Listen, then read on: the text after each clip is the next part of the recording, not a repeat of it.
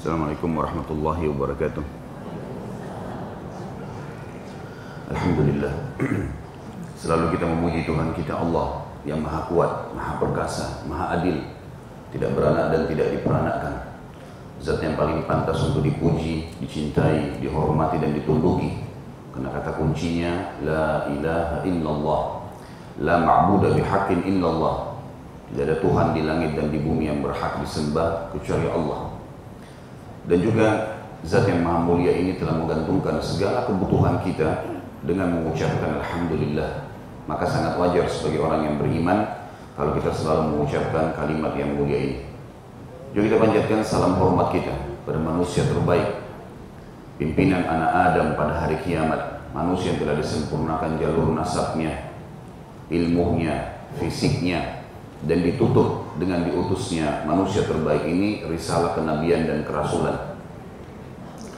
Allah dan malaikatnya mengucapkan salam hormat juga kepada manusia terbaik ini dan dijadikan sebagai ibadah bagi orang-orang yang beriman, maka sangat wajar sebagai pengikut yang setia.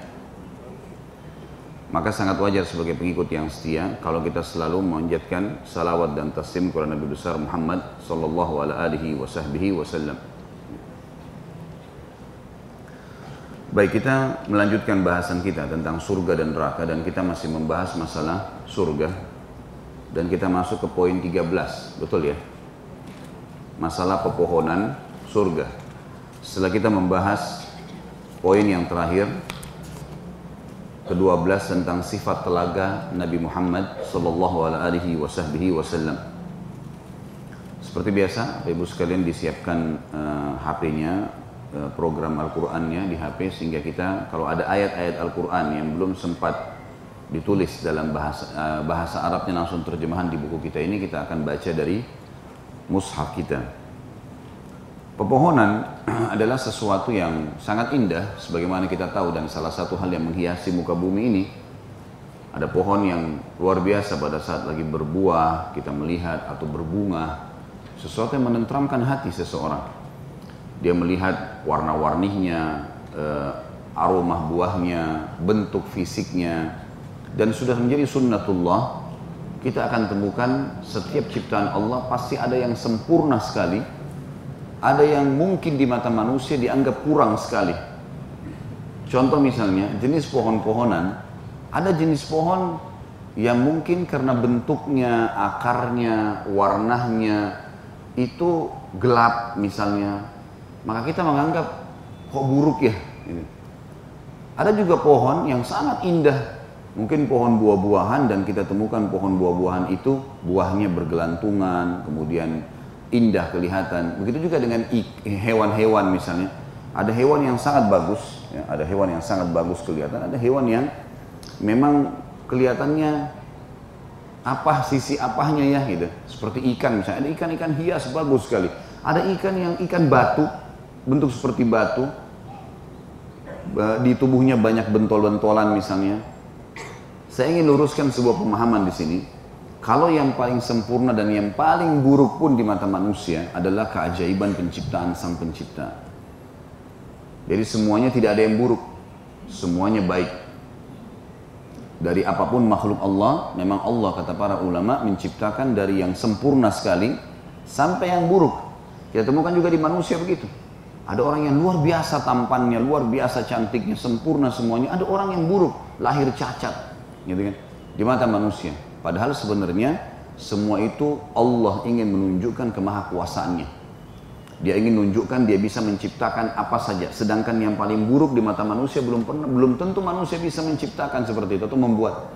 Ini loh, yang paling buruk saja, yang paling kecil saja, belum tentu kalian bisa lakukan. Sampai Allah memberikan contoh tentang masalah lalat yang dianggap kecil oleh manusia, gampang untuk diusir. Allah jadikan sebagai perumpamaan dalam Al-Quran. Ya. Misal dalam ayat A'udzubillahi minasyaitonirrajim Allah la yastahi an mathalan ma ba'udatan fama fawqaha. Sesungguhnya Allah tidak pernah malu memberikan perumpamaan walaupun sebesar lalat apalagi di atasnya. Jadi ini menunjukkan kemahabesaran sang pencipta Allah Subhanahu wa taala. Hanya poin yang kita tidak beratkan Bapak Ibu sekalian, apa yang kita lihat di dunia dari ada yang sempurna tapi tapi tanda kutip ada juga yang kurang atau buruk di mata kita di manusia di muka bumi ini. Walaupun sudah saya jawab tadi ini menunjukkan tanda kebesaran sang pencipta Allah. Dan ini adalah satu hal yang menunjukkan kesempurnaannya sang pencipta. Di surga nanti sudah tidak ada lagi yang kita pandang buruk itu.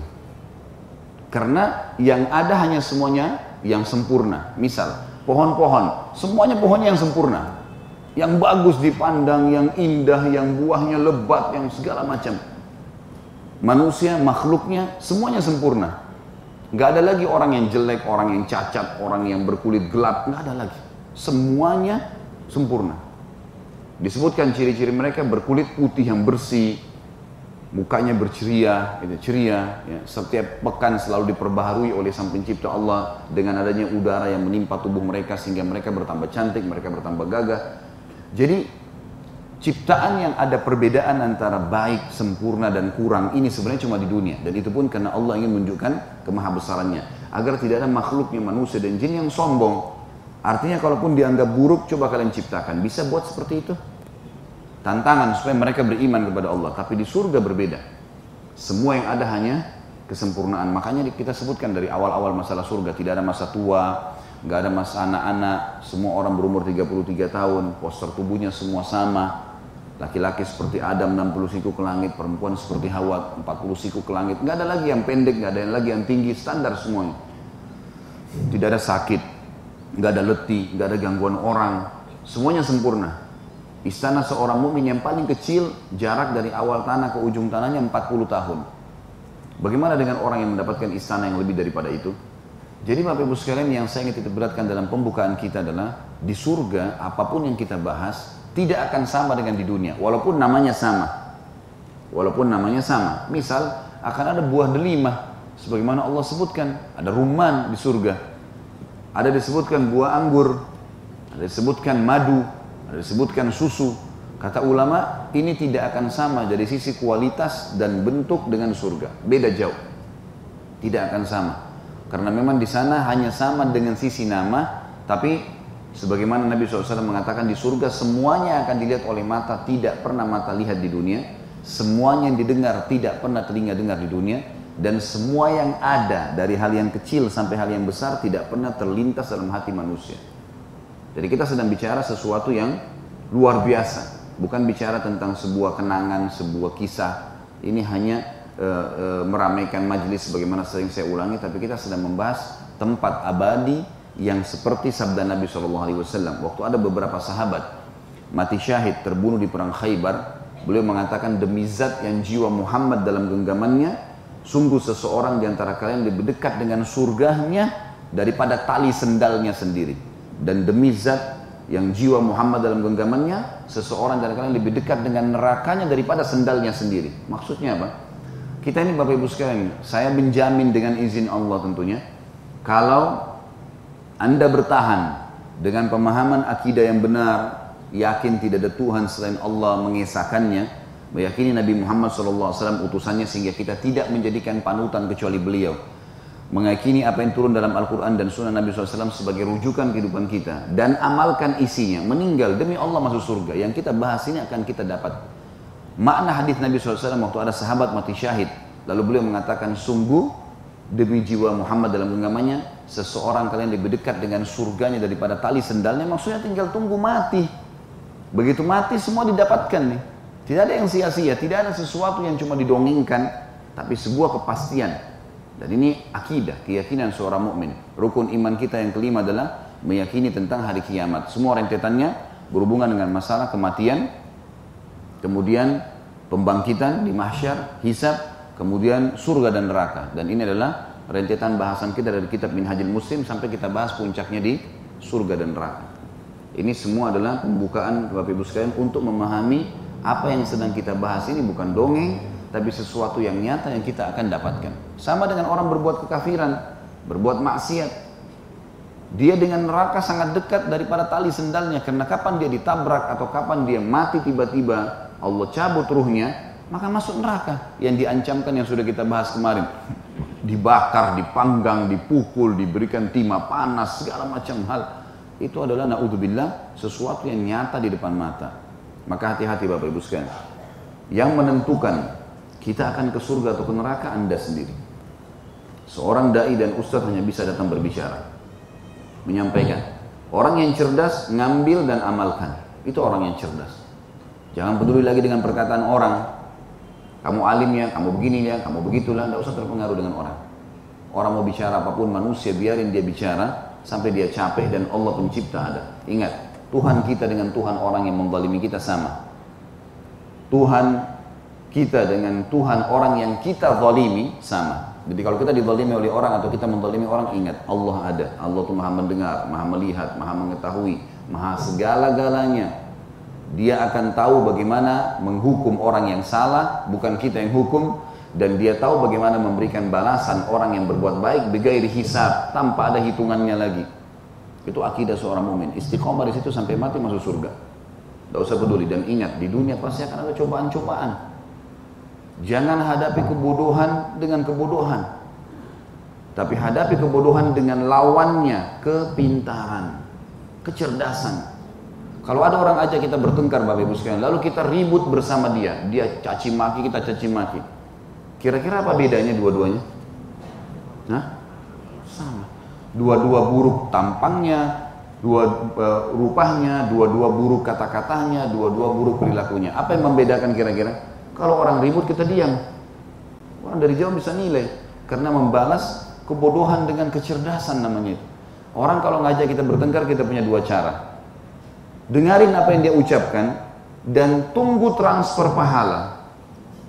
Loh iya, itu sedang ditransfer pahala. Kalau orang caci maki senyum aja, masya Allah pahalanya pindah ke saya. Lah iya, kenapa caci maki kan? Ini riwayat Bukhari loh ini.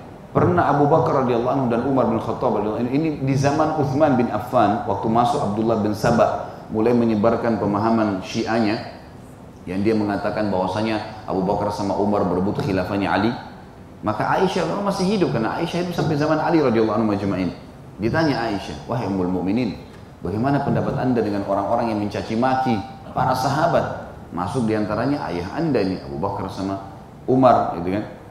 Maka kata Aisyah, mereka kaum, kaum maksudnya para sahabat Abu Bakar, Umar dan sahabat-sahabat yang dicaci maki ini, mereka kaum yang Allah perintahkan setiap yang beriman mendoakan karena Allah mengatakan radhiyallahu anhum wa radu'an. Allah ridha dengan mereka maka mereka pun ridha kepada Allah. Kita dianjurkan mengatakan radhiyallahu anhu pada sahabat radhiyallahu anha kalau sahabiat. Ternyata mereka mencaci maki, berarti mereka sudah melanggar apa yang Allah perintahkan. Dari sisi lain, saya tidak melihat kecuali Allah inginkan kebaikan dan pahala yang banyak untuk kaum itu. Walaupun mereka sudah mati, dicaci maki, maka berarti nanti ada transfer pahala hari kiamat. Akan diambil pahalanya orang-orang ini, gitu kan? Fahamin poin itu. Jadi jangan merasa kalau kita sedang ada cobaan, kita yang kalah. Enggak. Yang kalah itu justru yang melakukan itu. Sampai kata Nabi SAW, dua orang kalau saling mencaci, mencaci, mencaci, gitu kan? dua-duanya akan dapat dosa. Kecuali kalau salah satunya diam, tidak ikut-ikutan. Maka Allah akan tumpukan dosa pada yang memulainya. Jadi kita punya dua opsi. Dengarkan ambil transfer pahalanya, udah selesai, jazakallah khair. Apa?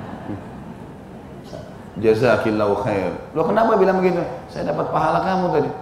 Setengah jam kau caci maki ini setengah jam ditransfer semua itu. Yang kedua, tinggalkan. Orang aja bertengkar, tinggalkan. Gak usah ikut-ikutan, tegang-tegangkan otot-otot kita, muka kita jadi berubah, jadi jelek, kata-kata jadi jelek, gak usah. Balas keburukan akhlak dengan kebijaksanaan, kedewasaan. Jangan dengan hal yang buruk. Ini harus betul-betul kita pahami masalah ini. Saya kemarin ke Banjarmasin ada penolakan. Penolakan. Surat tidak jelas dari mana, tidak ada kop suratnya, isinya Khalid Basalama ini pemecah umat ini. Apanya pemecah umat ini? Hah? Ceramah saya hampir 600 judul ceramah di YouTube transparan semuanya Bapak Ibu selama ikut pengajian saya di sini lihat kalau ada yang ngawur, ngelantur, nyuruh orang buat maksiat kah. Isinya alhamdulillah dari awal sampai akhir peringatan tentang qala Allah, qala Rasul. Mana pemecahan umat? Ada bukti? Silahkan buktikan gitu. Ceramah saya transparan. alamat-alamat ceramah saya, termasuk di sini, ada di web. Di Masjid Salman Al-Farisi, hubungin kontak personnya ini, di masjid ini, di masjid ini, jam sekian sampai jam sekian. Saya ke mana-mana semuanya terbuka. Orang muslim itu hidupnya jelas. A, A, B, B, nggak ada main-main gitu. Dari mana tuduhan-tuduhan ini? Tapi saya tahu teorinya. Teorinya tadi pada saat terjadi itu saya sedang terima transfer, gratis lagi. Orang-orang ini nggak paham apa gunanya. Subhanallah, gereja lagi Natal dijaga. Lagi ada pabrik buat lafzul jalal nama Allah mau ditutup sama muslimin dijaga. Pemimpin non muslim dijaga. Syiah buat pengajian dijaga. Jelas-jelas mencaci maki sahabat keluar ahli sunnah wal jamaah dianggap aliran sesat. Inilah itulah. Semoga Allah berikan hidayah. Kalau yang saya tangkap secara pribadi, tanda kutip ada proyek-proyek yang dilakukan di belakang dakwah, mengatasnamakan dakwah. Orang-orang yang terganggu dengan masalah itu. Proyek-proyek ini berdosa, haram dalam agama. Menunggangi menunggangi keadaan ceramah atau keadaan agama untuk jadi proyek. Kalau ada orang mati sekian hari bayar sekian juta. Ini kan habis semua dengan dakwah sunnah. Tidak ada proyek-proyek seperti itu. Subhanallah saya pas bilang itu ada satu jemaah di mobil bilang sama saya, panitia. Ustaz saya sendiri alamin, waktu kerabat saya mati saya telepon salah seorang, oke okay, siapin satu juta satu hari ya, tujuh hari hari kematian tujuh juta. Udah jadi proyek itu. Kuburan diambil tanahnya. Berapa banyak kuburan yang dikultuskan, itu tiap hampir tiap hari mobil truk datang ngantar pasir baru, tanah baru. Dijual. Sampai teman-teman di Banjarmasin sama saya satu genggam bisa 75 ribu Ustaz. Dan saya sendiri mengalami dia bilang setelah paham sunnah ini malah saya tinggalkan. Jadi memang pemahaman sunnah ini mengganggu mereka karena kembali kepada kemudian agama. Sunnah itu murah mudah orang kalau mati kasih dua kain kafan sholatin kubur selesai takziah tiga hari tidak lebih daripada itu orang-orang datang bawain makanan dan doakan sabarkan bukan dia lagi sibuk masakin orang murah, simple, mudah. Itu agama. Ini yang mereka anggap tidak baik. Ada tuduhan takfiri lah. Kapan pernah saya kafirkan orang? Ini kan keliru semuanya. Ya. Tapi tetap saya mengatakan, saya bilang sama jemaah kumpul sampai ribuan orang kemarin. Akhirnya datang ke tempat yang saya sewa, apa yang saya dipanggil nginep. Saya bilang ingat jemaah, saya minta antum pulang ke rumah, jangan buat keributan, jangan emosi, nggak perlu Jawab kebodohan dengan ke, ke, kebijaksanaan, ke, ke, kecerdasan. Jawab keterpurukan akhlak ini dengan kebijaksanaan dan dewasa. Tidak ada yang perlu dimasalahkan. Allah selalu bersama dengan orang-orang yang beriman. Tidak ada yang salah kok, gitu kan? Tidak ada yang salah. Tapi seperti itulah. Kita tidak usah terlalu sibukkan diri dengan hal-hal yang yang penting kita tidak salah di mata Allah. Di mata manusia pasti kita ada salahnya. Pernah nggak Bapak Ibu hidup dalam selama hidup sampai sekarang tidak pernah disalahin sama orang? Gak mungkin. Ada saja orang buat masalah. Makanya Ibnu Abbas radhiyallahu pernah jalan pakai jubah baru, dicaci maki sama seseorang. Kamu itu begini, kamu sahabat Nabi tapi kamu intinya cemburu kenapa pakai jubah baru. Panjang deh Pak. Ibnu Abbas diam, dengarin. Orang ini ngomong didengarin sama Ibnu Abbas. Didengar dong. Begitu selesai, dia bilang, kamu udah selesai? Dia bilang, iya. Dibuka jubahnya. Ini ambil hadiah buat kamu. Orang itu jadi malu. Lalu Ibn Abbas bilang sama Gulam, sekretarisnya dia lah, pegawainya dia, dia mengatakan, tunjukkan alamat kita kepada saudara kita ini. Mungkin dia punya hajat, penuhi semua kebutuhannya. Semenjak itu jadi muridnya Abdullah bin Abbas. Jawab dengan kecerdasan, dengan kedewasaan. Gak ada gunanya jor-joran di antara kaum muslimin. Gitu kan? Pada tuduhan-tuduhan yang tidak jelas. Tapi sekali lagi, kita hadapi dengan tenang. Ya, kita hadapi dengan tenang, bukan dengan emosi dan semoga Allah memberikan hidayah saudara-saudara kita ini supaya tidak lagi mengulanginya. Hanya itu. Tapi masalah ini akan mengganggu saya berdakwah atau apa sama sekali nggak ada hubungannya. Ini memang sudah jalan hidup saya gitu. Alhamdulillah urat nadi saya yang takut itu sudah takut sudah putus kecuali untuk Allah saja. Udah nggak ada takut sama manusia, biidnillah nggak ada. Saya sudah terlatih dari kecil itu belajar agama dan saya sudah tahu takut itu hanya untuk Allah sang pencipta. Gak ada saya ke mana-mana pakai motor, alhamdulillah. Nggak ada urusan sama sekali gitu. Jadi ini diambil pelajaran semua dari situ. Baik, kita masuk ke bahasan kita pasal ke-13 masalah pepohonan surga dan saya sudah bilang ini tidak sama dengan dunia berbeda. Karena semua di sana kesempurnaan. Ya. Kita dengarkan bagaimana sempurnanya pepohonan di surga. Bahkan semuanya belum pernah mata lihat. Kita akan lihat nanti bagaimana luar biasanya. Dimulai dengan surah Al-Waqiah ayat 27 sampai 32. A'udzu billahi minasyaitonir rajim wa ashabul yamini ma ashabul yamin fi sidrin makhdud wa talhim mandud ma'in maskub wa fakihatin katsirah. Ada lanjutan ayat fakihatin katsiratin la mamnu'atin dan golongan kanan alangkah bahagianya golongan kanan itu berada di antara pohon bidara yang tidak berduri dan pohon pisang yang bersusun-susun buahnya dan naungan yang terbentang luas dan air yang tercurah serta buah-buahan yang banyak. Di sini dimaksud dengan golongan kanan adalah orang-orang yang sudah menerima bukunya dengan tangan kanan. Ya, karena kita sudah jelaskan di pada saat membahas masalah neraka, ada orang yang menerima buku dengan tangan kanan sudah pasti masuk surga dan itu buku berterbangan sendiri ke arah kanan dan semoga kita masuk di sini insya Allah. Dan ada orang yang menerima dengan tangan kirinya dan ini pasti masuk neraka. Dari situ dia sudah bisa tahu gitu kan. Baik, dikatakan golongan kanan adalah golongan orang yang menerima buku dengan tangan kanan. Mereka berada di antara pohon bidara yang tidak berduri.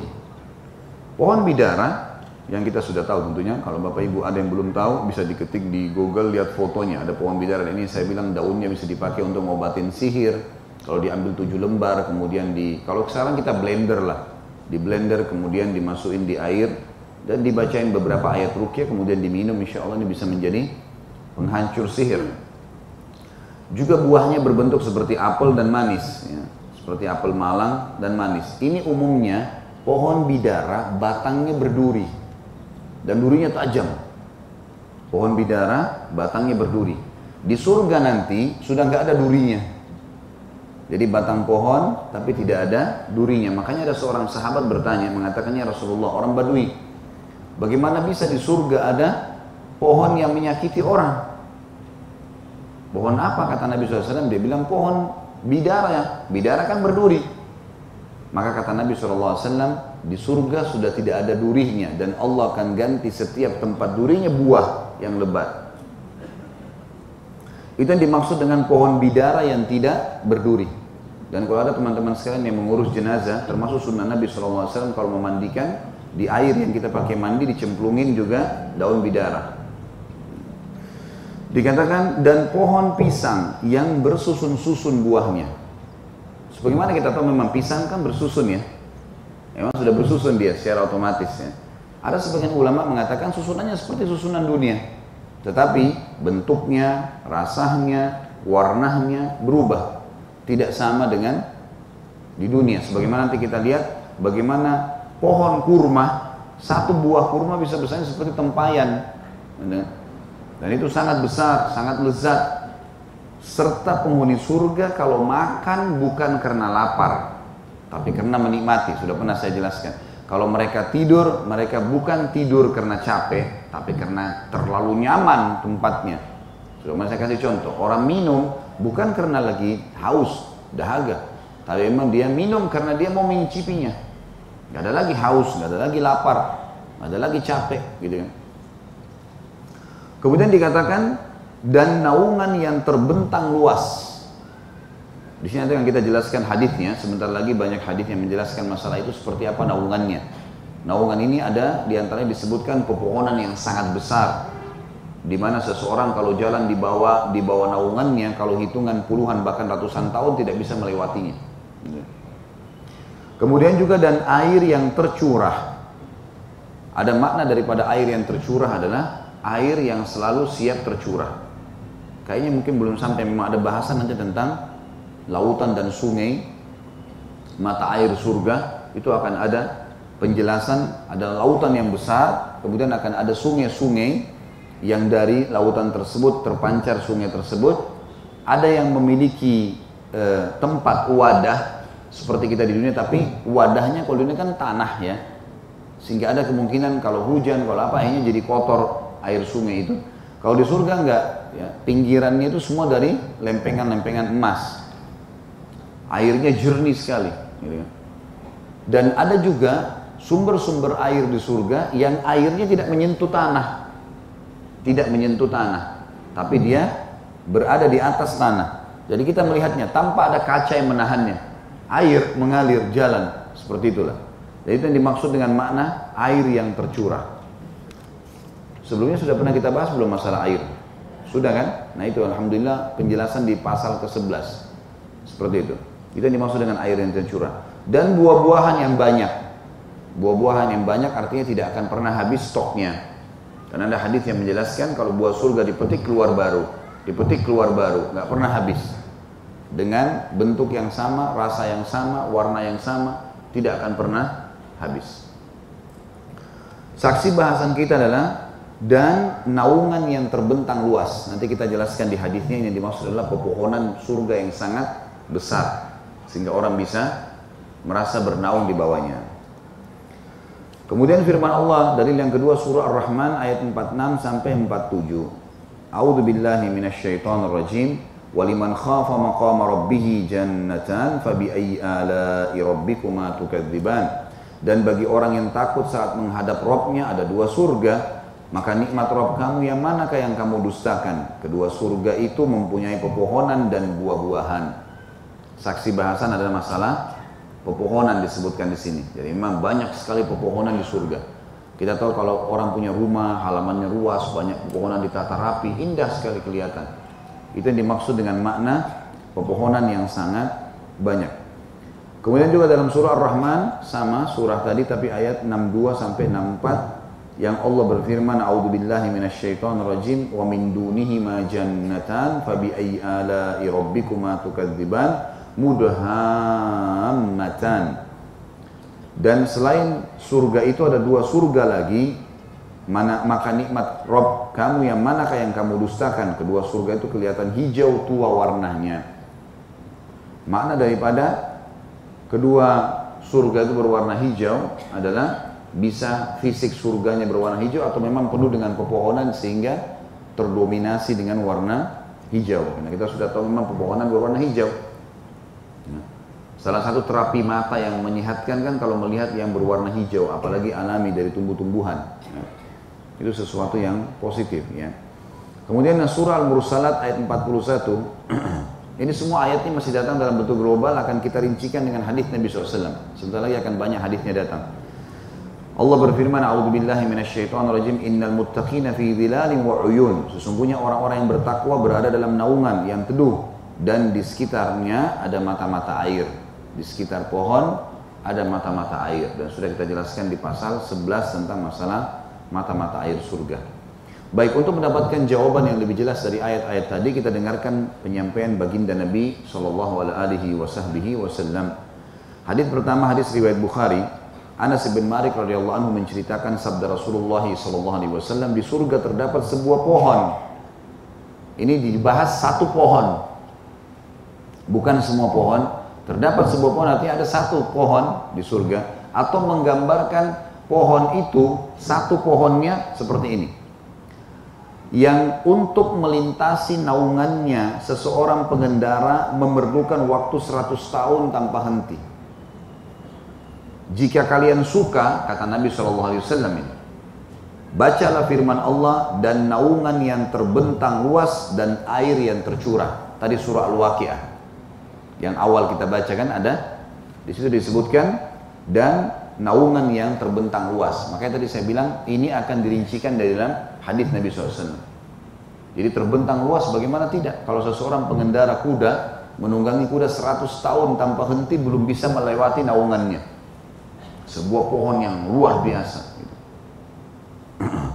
Kemudian hadis Nabi SAW yang lain juga diriwayatkan Bukhari dan Muslim. Tentu di footnote disebutkan nomor hadisnya dan jilid bukunya. Ini saya tidak sebutkan lagi. Abu Sa'id al-Khudri anhu meriwayatkan sabda Rasulullah SAW di surga terdapat sebuah pohon yang dilintasi seorang penunggang yang lihai lagi cepat selama 100 tahun tanpa henti. Jadi sangat besar sangat luas. Juga hadis yang ketiga diriwayatkan oleh Tirmidzi dan dihasankan hadisnya oleh beliau Hasan Sahih.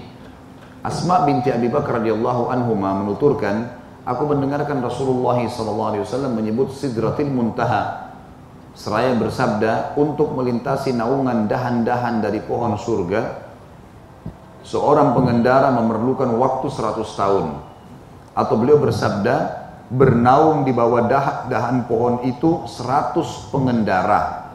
Hamparannya terbuat dari emas, buah-buahnya laksana puncak gunung. Dan hadis ini Hasan Sahih.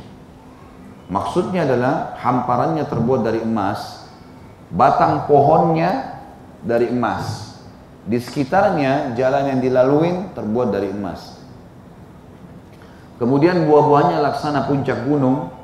Kita tahu di puncak gunung mengerucut dan buah seperti buah anggur misalnya, kita lihat kalau buah itu lagi padat di tangkainya, maka kita akan temukan pasti di bawahnya ngerucut. Makanya dibahasakan seperti puncak gunung. Jadi sangat banyak ya, bergelantungan. Saksi bahasan kita adalah dahan-dahan pohon itu bisa dilewati oleh 100 pengendara dan kalau digabungkan dua riwayat ini adalah 100 pengendara dengan kecepatan tinggi dan berjalan 100 tahun. Selanjutnya hadis diriwayatkan Ibnu Abi Dunya mauquf dan sanadnya bagus atau baik bisa diterima sebagaimana dinyatakan oleh Hafid Mundri dalam Targhib. Ibnu Abbas radhiyallahu menceritakan pohon kurma itu, pohon kurma surga akarnya dari zamrud hijau. Ibnu Abbas radhiyallahu anhu menceritakan pohon kurma itu surga, eh, pohon kurma di surga itu akarnya dari zamrud warna hijau. Jadi tadi saya bilang ya, jadi sama nama tapi tidak sama. Di dunia akarnya dari batang pohon itu sendiri. Ini enggak, dari batu zamrud. Pohon akarnya dari batu zamrud. Susah untuk dibayangkan gitu. Tapi kuasa Allah. Kemudian batangnya terbuat dari emas merah. Pelapahnya adalah pakaian ahli surga. Sur darinya terbuat pakaian dan gaun mereka dan buahnya sebesar tempayan dan timba yang warnanya lebih putih daripada susu, rasanya lebih manis daripada madu, lebih lunak daripada bui, tidak ada bijinya. Hmm. Ini buahnya. Bayangkan kalau seperti tempayan besarnya atau seperti meja ini, gitu. Orang begitu luar biasa menikmatinya dan orang ahli surga bisa memakan sebanyak mungkin karena tidak ada lapar, tidak ada kenyang. Nggak ada rasa itu. Dia nikmatin. Jadi dia pindah ke buah yang lain itu karena dia mau mencoba buah yang lain. Dia akan makan sepuasnya. Dan ini Bapak Ibu sekalian hanya tunggu istiqomah saja, tunggu mati dapat ini. Jangan berubah-berubah. Hmm? Jangan jadi bunlon. Di pengajian alim, luar pengajian jadi buruk. Hmm? Istiqomah di mana pun berada. Walaupun seluruh dunia benci kita, nggak usah peduli. Yang penting kita berada di jalan Allah karena pertanggungjawaban kita dengan Allah bukan sama manusia itu. Saya pernah bahasakan teman-teman kita yang menghina kita atau mencaci maki kita atau bahkan ya sengaja mengajak kita bermaksiat teman-teman sekalian cuma paling jauh kalaupun teman kita yang sangat dekat dengan kita yang ngajak maksiat paling jauh dia cuma bisa menangis di atas liang lahat. Selebihnya sudah tidak ada urusan sama dia. Pertanggungjawaban kita dengan amal kita. Harus amal yang kita jadikan sebagai sahabat bukan yang lain lagi sholat di telepon jangan jawab. Saya lagi ibadah. Jangan diganggu. Kita enggak, sholatnya buru-buru, gosip 5 menit, gosip 2 jam sama teman bisa. Nah, ibunya kalau telepon dari kampung, baru ngomong sebentar, sudah ya bu ya, saya sibuk. Ternyata cuma mau angkat telepon temannya 2 jam gosip. Nah, ini jelas pahala dan surga ini nggak ada hubungannya malah bisa jadi dosa terbalik. Harus bisa bijak dalam masalah seperti ini. Hadis selanjutnya adalah hadis riwayat Imam Ahmad dihasankan oleh Albani dalam Sahih Al-Jami' Abu Sa'id Al-Khudri radhiyallahu menuturkan sabda Rasulullah SAW sangat mengagumkan sebuah pohon di surga tingginya sejauh perjalanan 100 tahun. Pakaian ahli surga keluar dari mayangnya. Sebagaimana sudah pernah kita jelaskan ya pakaian ahli surga sudah dijelaskan ya. Yang kalau ahli surga mau memakai baju maka ada pohon yang mirip dengan buah delima. Sudah belum? Ya nanti akan mendekat ke dia lalu terbuka buah itu terdapat di dalamnya 70 gaun yang dia bisa milih mana saja dia inginkan. Dan setiap gaun kalau sudah dipakai tidak lagi diulangin selalu gaun baru. Ya, itu semua yang ada di surga. Kemudian hadis yang selanjutnya adalah riwayat Tirmidzi disahihkan oleh Albani juga dalam Sahih Jami. Abu Hurairah meriwayatkan Nabi SAW bersabda tidak ada satu pohon pun dalam surga kecuali batangnya terbuat dari emas. Lempengan emas ya. Batang pohonnya. Jadi bukan lagi kayak batang pohon kita sekarang. Tentu Bapak Ibu sekalian kalau kita mau perdekatkan masalah, jadi kita bisa lihat kalau kursi misalnya dibuat dari emas, dibuat sedemikian rupa sempurna rapi, Orang merasa kagum, umumnya manusia begitu. Merasa kagum, sandar padahnya dan seterusnya, gitu kan. Emas kecil aja diperebutkan untuk dibeli, apalagi kalau sudah menjadi seperti tempat duduk atau ranjang atau rumah. Nah ini dibuat semua batangannya dari emas-emas lempengan. Hadis selanjutnya adalah hadis diriwayatkan oleh At-Tabarani dalam Al-Kabir dan disahihkan oleh Albani, Abdullah bin Amr bin As radhiyallahu anhu meriwayatkan sabda Nabi SAW, induk aroma surga adalah belas kasih. Ya.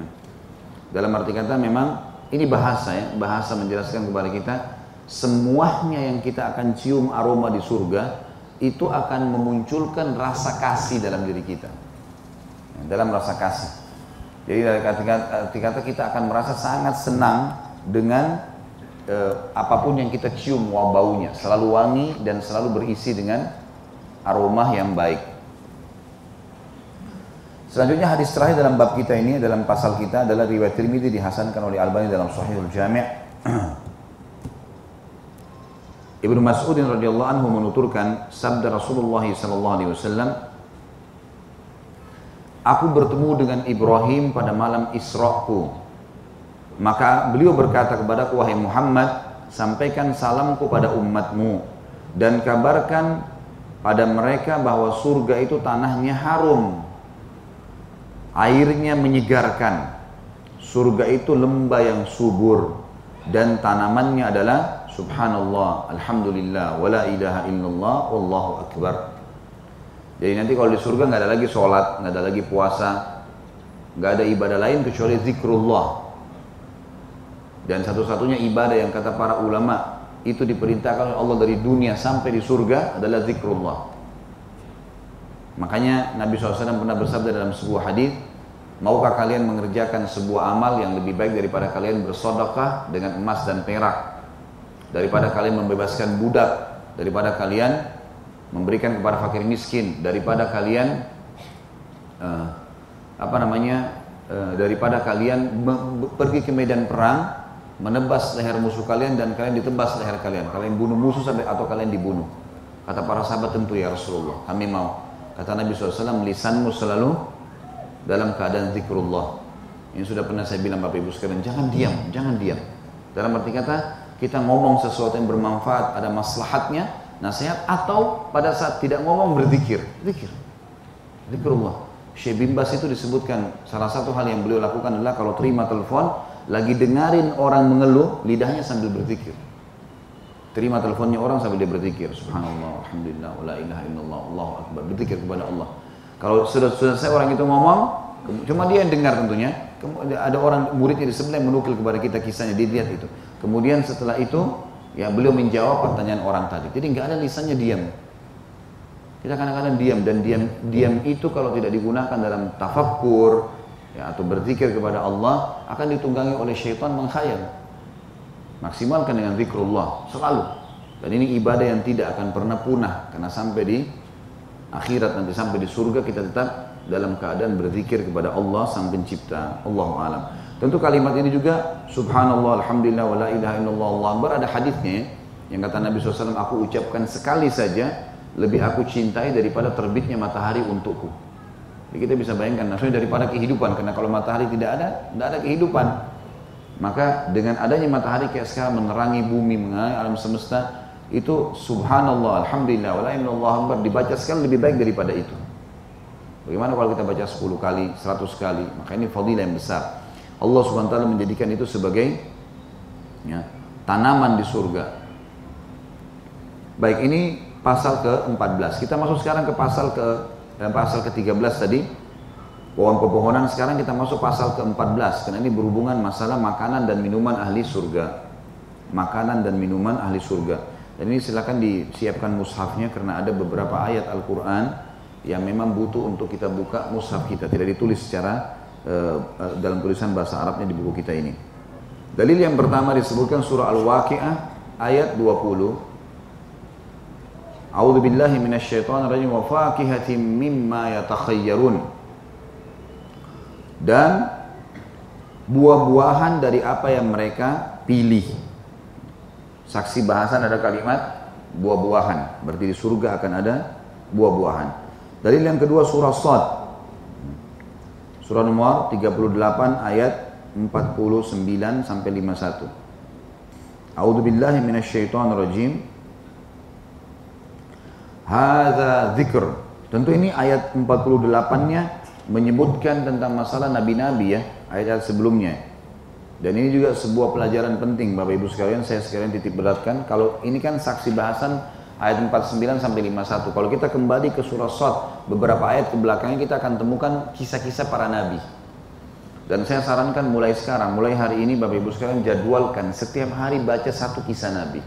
Satu kisah nabi. Ketik saja di Google kisah Nabi Adam, baca. Besok kisah Nabi Idris, besoknya Hud, besoknya Saleh. Baca semua kisah Nabi karena ini manusia-manusia terbaik. Apa yang Allah sebutkan di sini di ayat 49 itu tentang surga setelah menyebutkan kisah para nabi-nabi. Di antaranya kalau kita review satu ayat saja ke atas, itu Allah mengatakan a'udzubillahi minasyaitonirrajim ayat 48-nya wadhkur Ismail wal Yasa' wa dzal kifl kullum minal akhyar. Ingatlah kisah, pelajari, baca kata Allah, kisah Ismail, Ilyasa dan Zulkifli. Sesungguhnya semuanya termasuk orang-orang yang baik. Kalau Bapak Ibu review beberapa ayat di atas semua kisah nabi-nabi itu banyak. Lalu Allah sebutkan di saksi bahasan kita ayat 49, "Hadza dzikr wa inna lil muttaqina la husna ma'ab." Ini adalah kehormatan bagi mereka. Atau terjemahan lainnya adalah zikir ini peringatan ini informasi penting buat kalian hai orang-orang yang selain nabi-nabi kita ini semua ambil pelajaran dari para nabi-nabi itu dan sesungguhnya orang-orang yang bertakwa mau ikutin nabi-nabi itu sehingga patuh kepada Allah mereka akan mendapatkan tempat kembali yang baik apa itu Allah sebutkan di ayat 50-nya jannati adnin mufattahatan lahumul abwab yaitu surga Aden yang pintu-pintunya terbuka bagi mereka. Masuk ayat 51, muttaqiina fiha yad'una fiha bifaqihatin katsiratin wa syarab. Ini saksi bahasan kita dan di dalamnya mereka bertelekan di atas dipan-dipan sambil meminta buah-buahan yang banyak. Di sini sebenarnya uh, kata yad'un terjemahannya sebenarnya bukan meminta ya, tapi dihidangkan untuk mereka. Dihidangkan sambil dihidangkan buah-buahan yang banyak dan minuman yang banyak pula di surga. Saksi bahasan kita adalah adanya buah-buahan yang sangat banyak. Dan seperti biasa, tadi saya jelaskan, selalu ayat Al-Quran datang sifatnya global. Menjelaskan kepada kita, nanti kita akan dengarkan bagaimana Nabi SAW merincikan buah-buahan ini dalam hadis-hadis beliau sallallahu alaihi wasallam. Kita pindah ke ayat setelahnya surah Insan. Ayat 5 dan ayat 6. Saya akan bacakan dari ayat 1 ya. Supaya nyambung karena ini tidak terlalu jauh ayatnya. Dalam arti kata kita tidak terlalu review sampai jauh ke belakang, hanya beberapa ayat saya baca dari ayat 1. A'udzu billahi rajim. Bismillahirrahmanirrahim. Allah mengingatkan di awal ayat surah Al-Insan. Al-Insan ini manusia. Kita disadarkan oleh Allah tentang kedudukan kita. Hal ata 'alal insani hinum min ad-dahri lam yakun syai'an madhkura.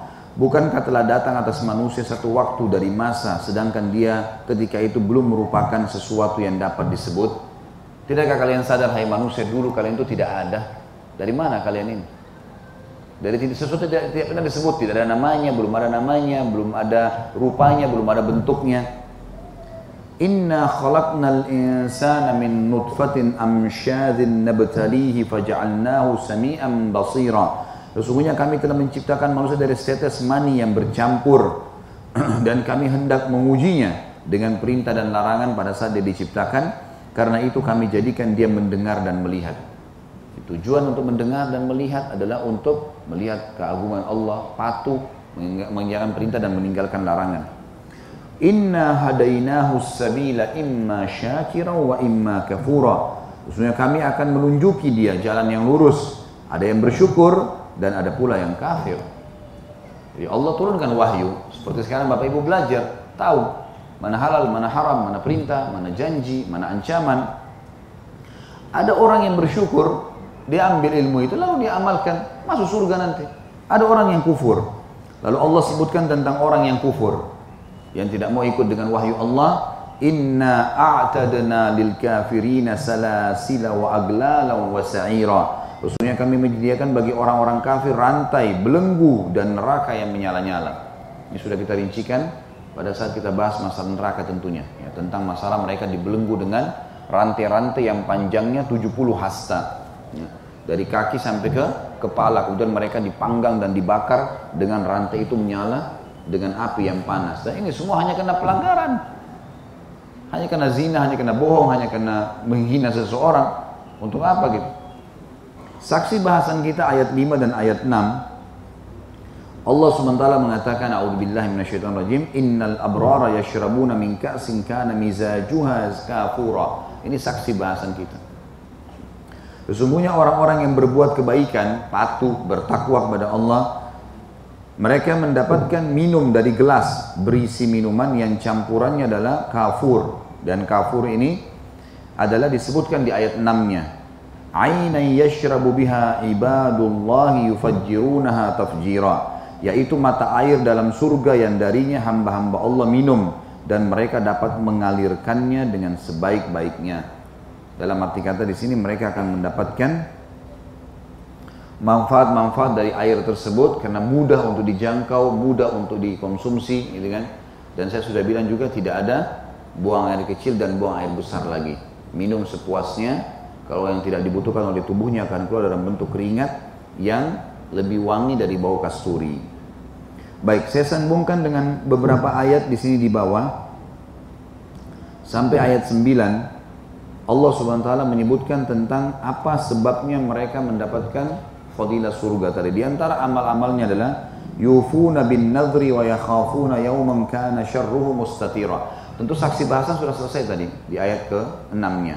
Tapi ini saya tambahkan. Mereka menunaikan nazar dan takut akan suatu hari yang azabnya merata di mana-mana. Jadi mereka kalau bernazar mereka jalankan. Sudah bernazar jalankan. Walaupun nazar ini hukumnya makruh. Kenapa dimakruh kalau di sebagian ulama? Karena dianggap kalau ya kalau dia berhasil, misal anak saya lulus, anak saya sembuh, saya puasa tiga hari, dia nazar. Ini kalau berhasil wajib dia jalankan. Tapi kalau dia nazar dia jalankan, intinya itu. Kemudian wa yut'imuna at-ta'ama ala hubbihi miskinan wa yatiman wa asira dan mereka memberikan makanan yang disukainya.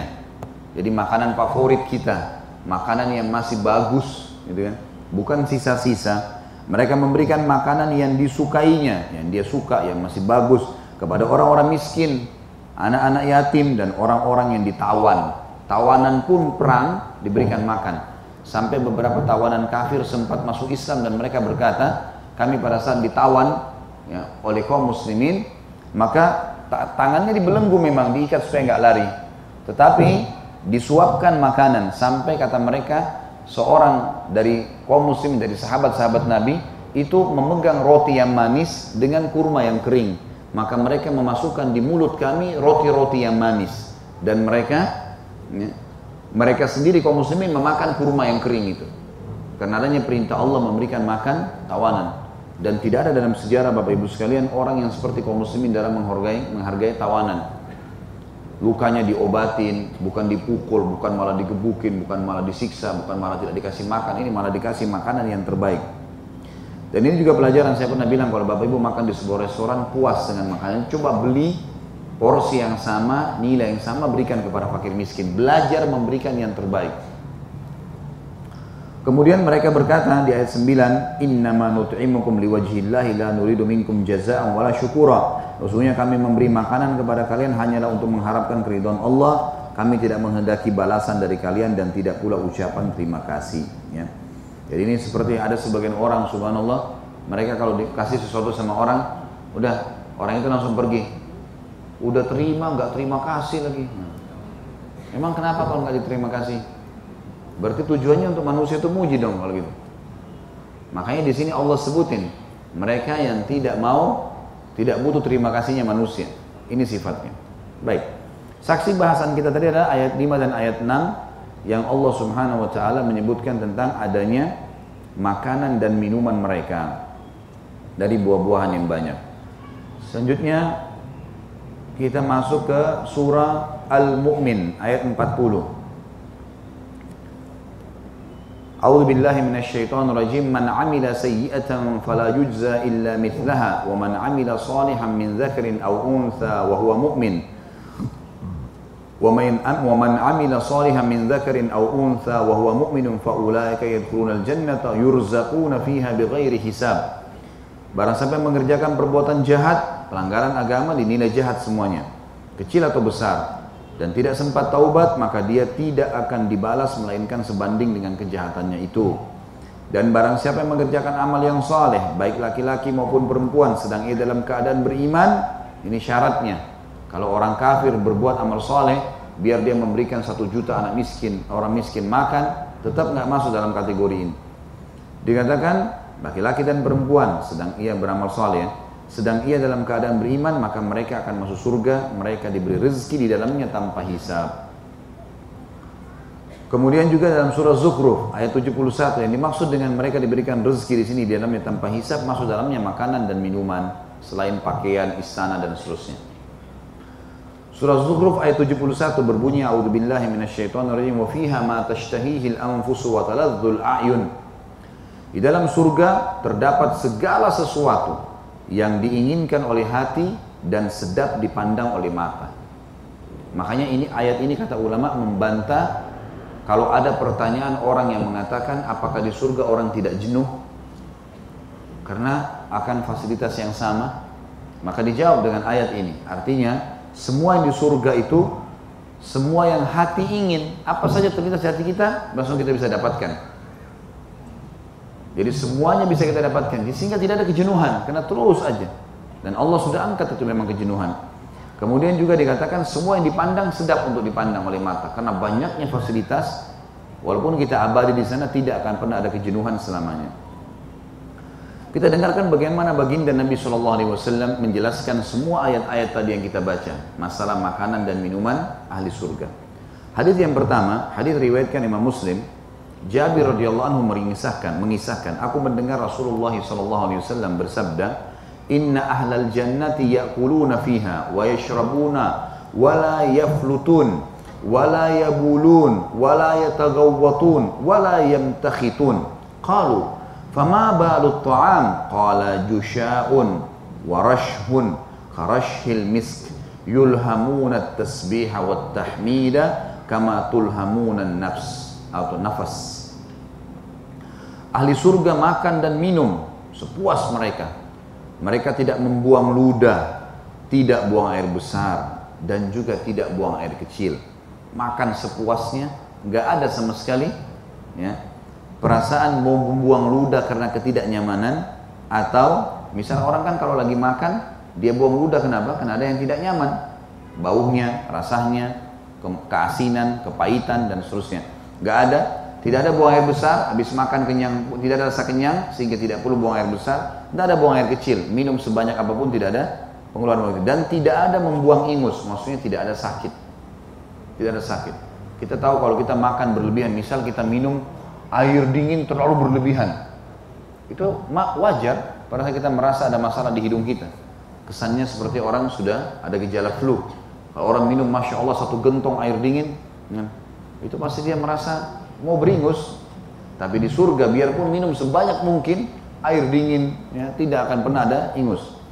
Mereka para sahabat bertanya, bagaimana halnya dengan makanan ya Rasulullah?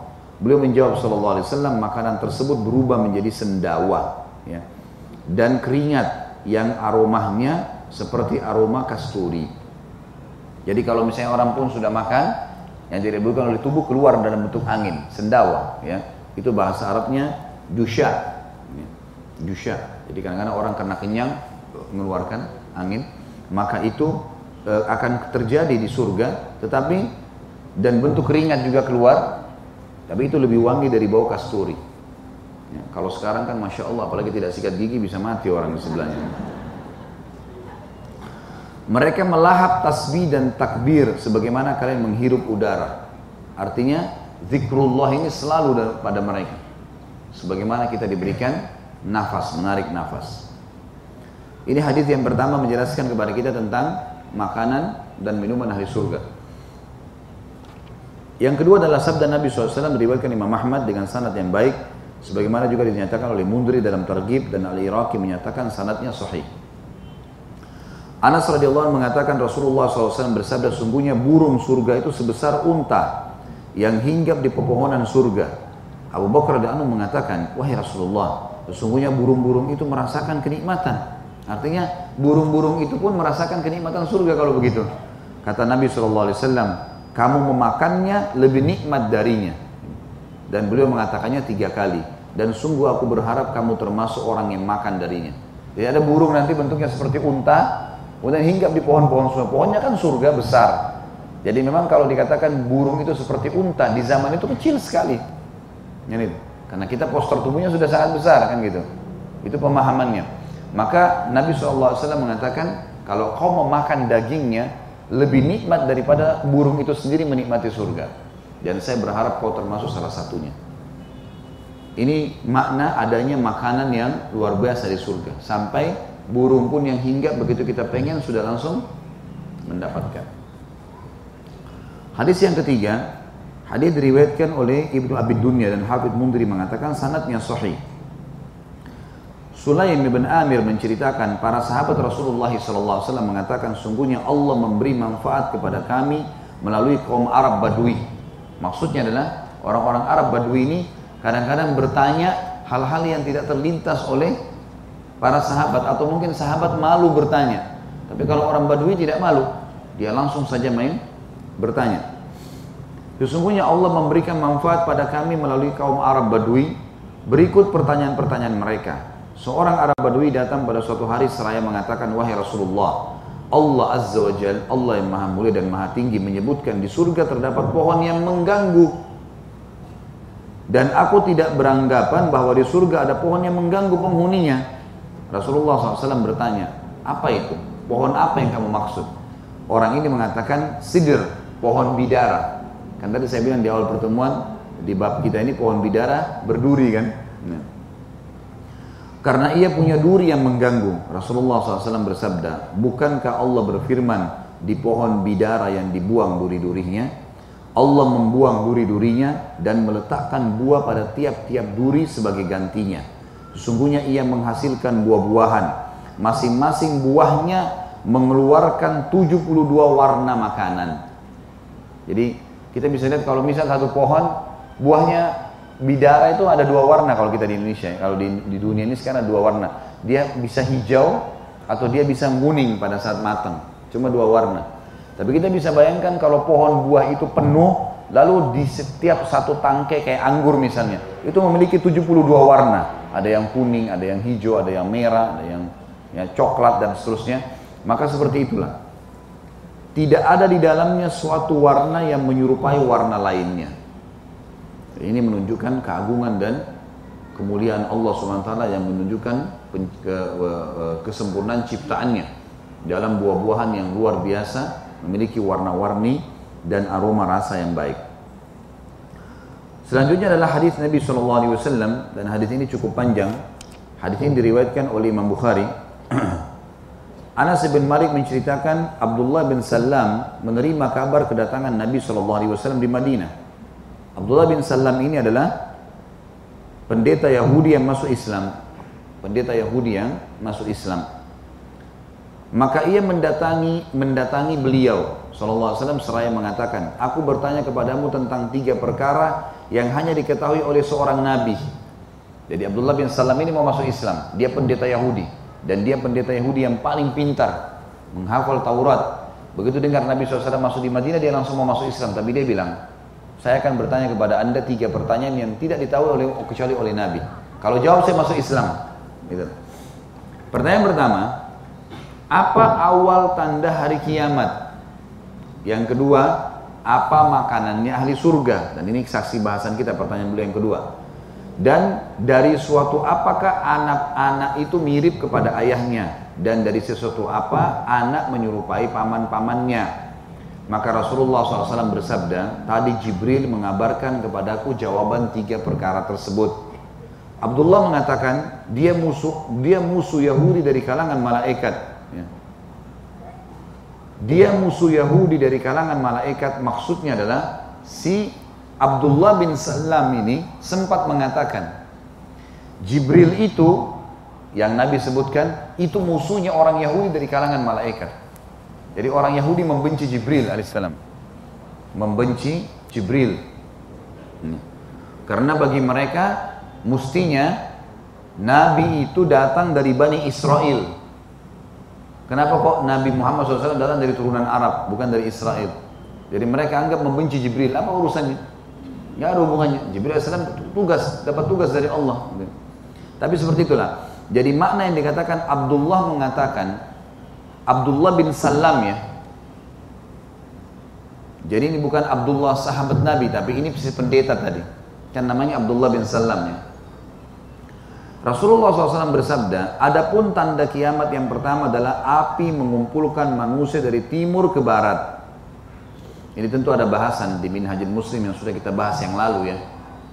Kalau Bapak Ibu sudah lupa atau tidak teringat atau ada yang belum ikut bisa ikutin di YouTube. Ada ceramah kita bahasan Minhajul Muslim dan nanti akan kita balik ke situ insya Allah nanti pada saat surga neraka ini selesai. Di situ ada bahasan tentang tanda-tanda hari kiamat di antaranya ada api yang keluar dari wilayah Aden, kota Aden di Yaman. Ini yang dimaksud oleh Nabi SAW. Kemudian beliau mengatakan sedang makanan pertama ahli surga adalah kelebihan hati ikan. Atau bahasa termnya sebenarnya adalah hati ikan. Hati ikan. Kemudian yang pertanyaan ketiga adalah adapun keserupaan pada anak jika laki-laki menyetubui istrinya lalu spermanya mendahuluinya maksudnya mendahului istrinya ya jadi laki-laki lebih dulu klimaks, baru istrinya. Maka anak itu menyerupainya. Dan jika air wanita atau ovum mendahului, maka ia menyerupainya. Abdullah bin Salam mengatakan, aku bersaksi bahwasanya engkau adalah Rasulullah. Engkau adalah Rasulullah. Kemudian ia mengatakan, wahai Rasulullah, syahadatlah. Si Abdullah bin Salam lalu dia mengatakan, Wahai Rasulullah, kaum Yahudi adalah kaum pendusta. Abdullah bin Salam menceritakan tentang kaumnya. Jika mereka mengetahui keislamanku sebelum engkau bertanya kepada mereka, maka mereka mendustakanku di hadapanmu. Artinya, mereka pasti akan bilang, kalau anda bilang, Abdullah bin Salam masuk Islam tuh, pasti mereka mendustakan anda. Mereka bilang tidak mungkin. Kemudian kaum Yahudi datang, diundang oleh Nabi SAW. Undang. Datang kaum Yahudi, Abdullah bin Salam disuruh masuk ke dalam rumah. Maksudnya di sini adalah masuk ke dalam salah satu rumah sahabat di sebelah masjid. Rasulullah SAW bertanya kepada orang-orang Yahudi yang datang. Dan termasuk yang datang adalah yang nanti Nabi SAW menikahi anaknya, Huyai bin Akhtab. Ini pimpinan Yahudi juga, kepala suku Nazir. Yang Nabi SAW hanya menikah dengan anaknya Sofia binti Huyai radhiyallahu anha, tapi ayahnya meninggal dalam keadaan kafir tentunya. Nah, salah satu yang datang ini adalah ayahnya Sofia.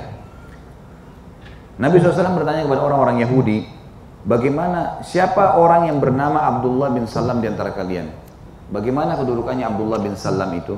Mereka menjawab, orang yang paling pandai di antara kami.